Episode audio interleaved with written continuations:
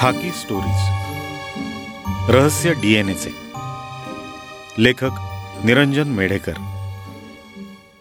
अनंत वाघमारेंना खडबडून जाग आली ती अखंड भुंकणाऱ्या कुत्र्यांच्या आवाजामुळं.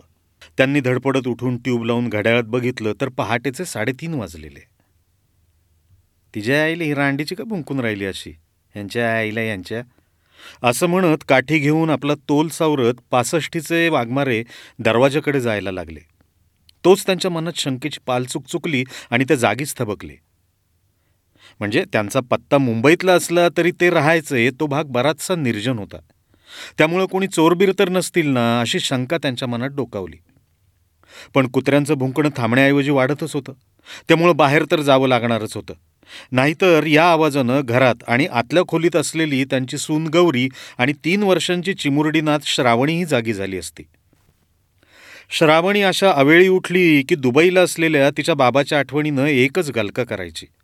मग तिची समजूत काढता काढता वाघमारेंच्या आणि गौरीच्या अगदी नाकी नऊ यायचं. वाघमारेंना एरवी चालताना काठीची गरज लागत नसली तरी त्यांनी मुद्दाम काठी आणि बॅटरी सोबत घेतली.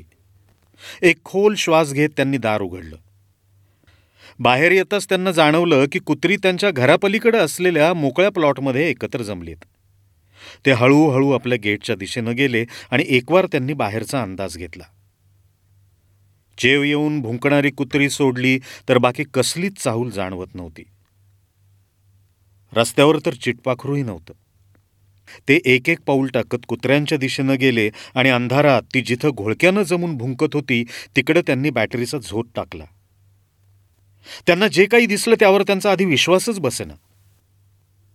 डोळ्यावरचा चष्मा नीट करत ते आणखीन थोडं जवळ गेले आणि त्यांना एकदम आपलं बीपी शूट होत असल्यासारखं झालं.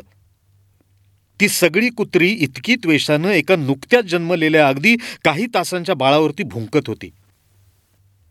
त्या कुत्र्यांच्या भुंकण्याच्या आवाजात त्या बाळाचं नाजूक रडू हरून गेलं होतं. त्या बाळाच्या अंगावरती एक छोटंसं नाजूक असं दुपटं होतं. चेकाळलेली ती कुत्री कुठल्याही क्षणी त्या बाळाचे लचके तोडतील अशी शक्यता दिसत होती. हाड हाड हाड हाड असं म्हणत वाघमारे काठी सरसावत कुत्र्यांच्या अंगावरती गेले. कुत्री वाघमारेंना वासानं ओळखत असल्यानं ती त्यांनाही नेमकं काय करायचं हे माहीत नसल्यानं ती थोडी मागं सरकली. आणि तिथूनच गुरगुरायला लागली.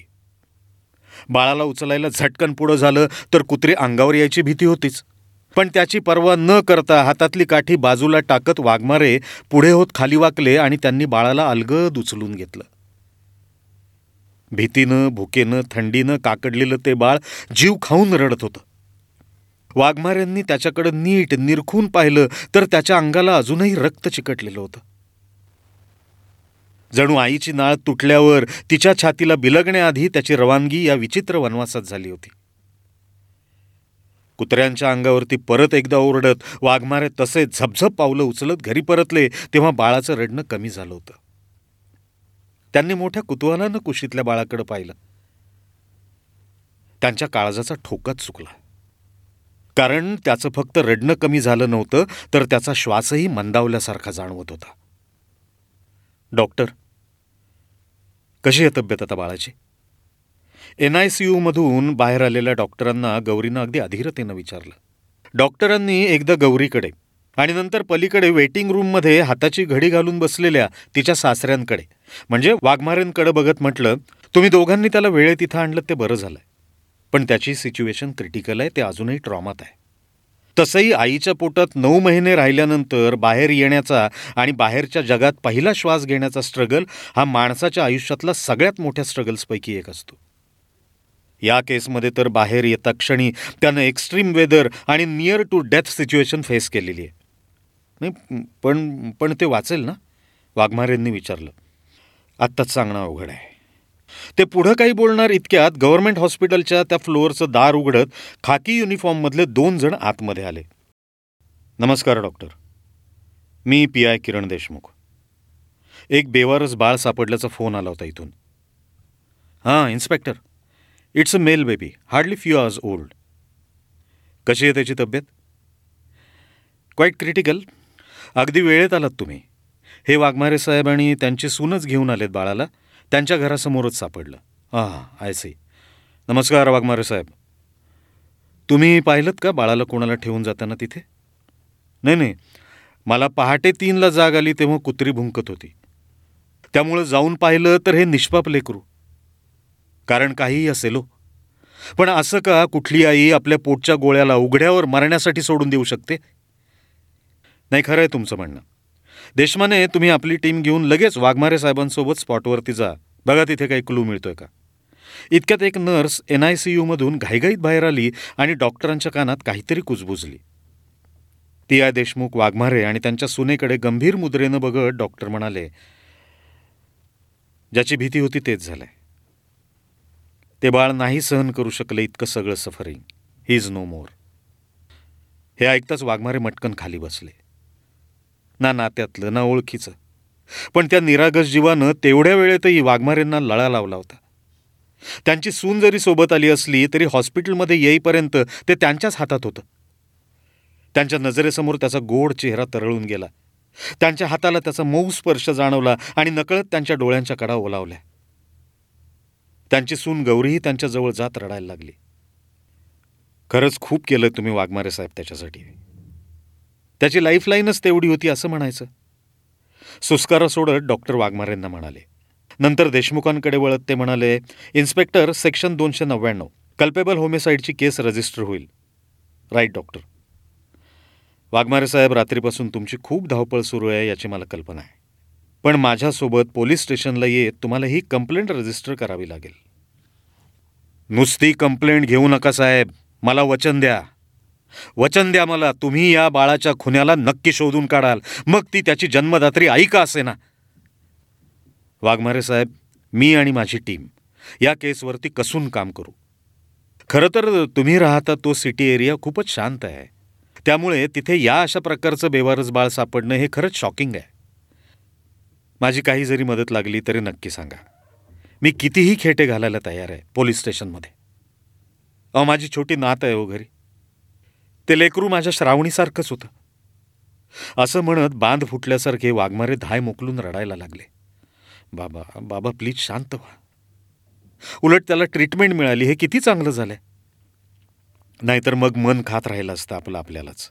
गौरी म्हणाली तुम्ही एक काम करा ना. त्यांना आत्ता घरी घेऊन जा. तुम्ही कंप्लेंट संध्याकाळी रजिस्टर केली तरी चालेल. पी आय देशमुख गौरीला म्हणाले गौरीलाही त्यांचं म्हणणं पटलं आणि ती आपल्या सासऱ्यांना घेऊन तेथून निघाली. ते दोघे गेले त्या दिशेनं बघत देशमुखांनी डॉक्टरांना विचारलं मला प्लीज तुमचं नाव सांगाल का डॉक्टर? हां doctor Joshi S V Joshi. हां तर डॉक्टर जोशी. बाळाचं पी एम करावं लागेल नाही? तुम्हाला त्याला ॲडमिट करताना त्याच्या अंगावरती काही जखमा किंवा काही जन्मखूण आढळले का? नाही नाही तसं काही स्पेसिफिक दिसलेलं नाही आहे पण जन्मल्याबरोबर लगेच त्याला तिथे डम करण्यात आला असावं. पी एममधनं हे क्लिअर होईलच. ओ आय सी ओके डॉक्टर राहूयात कॉन्टॅक्टमध्ये तुमचं स्टेटमेंटही रजिस्टर करावं लागेल आम्हाला. P I Kiran Deshmukh crime ब्रांचच्या आपल्या ऑफिसमध्ये पोचले तेव्हा डी एस पी मंत्री यांनी त्यांना ताबडतोब आपल्या केबिनमध्ये बोलावून घेतलं. काय गडबड देशमुख? सर संतोषनगरमध्ये पहाटे काही तासांचं बेवारच बाळ सापडलं आहे त्याला ॲडमिटही केलं एकांनी गव्हर्नमेंट हॉस्पिटलमध्ये पण ते बाळ ट्रीटमेंटच्या दरम्यान दगावलं. Oh. पण संतोषनगरसारख्या अपमार्केट एरियात असं काही मलाही तेच कळत नाही आहे सर. ना तिथे जवळ कुठली स्लम आहे ना कुठल्या इलिगल ॲक्टिव्हिटीज चालतात. आपल्या हद्दीतला एकदम शांत एरिया आहे सर. तिथले लोकही वेल एज्युकेटेड आणि अगदी सोफेस्टिकेटेड कॅटेगरीतली आहेत. अनवॉन्टेड प्रेग्नन्सी असेल तर ॲबॉर्शन करून मोकळी होणारी मंडळी आहेत. राईट त्यात ते बाळ गेल्यानं केस सेन्सिटिव्ह आहे एकदम. प्रेसही ही न्यूज उचलून धरेल. वी शूड ॲक्ट फास्ट हो सुषमान यांना पाठवलं आहे स्पॉटवर पंचनामा करायला. ज्यांनी बाळाला ट्रीटमेंट दिली त्या डॉक्टर जोशींशी बोललेलो आहेच आहे मी. एक मिनिट एक मिनिट. संतोषनगर एरिया पार्ला वेस्टमध्ये येतो ना? अरे यार ती तर woman and child welfare ministry Sangeeta वेलणकरांची constituency आहे. हो. डी एस पी मंत्री पुढे काही बोलणार इतक्यात त्यांचा फोन वाजायला सुद्धा लागला. त्यांनी एक वार देशमुखांना मोबाईलची स्क्रीन दाखवली आणि त्यांनी फोन उचलला. हां मॅडम. मंत्री संतोषनगरमधील त्या बाळाची केस माझ्या कानावर आली आत्ताच. कुठपर्यंत आलाय तपास? मॅडम मी त्याच्याच इन्स्ट्रक्शन्स देतोय टीमला. मला संध्याकाळपर्यंत काहीतरी ठोस अपडेट्स हवेत.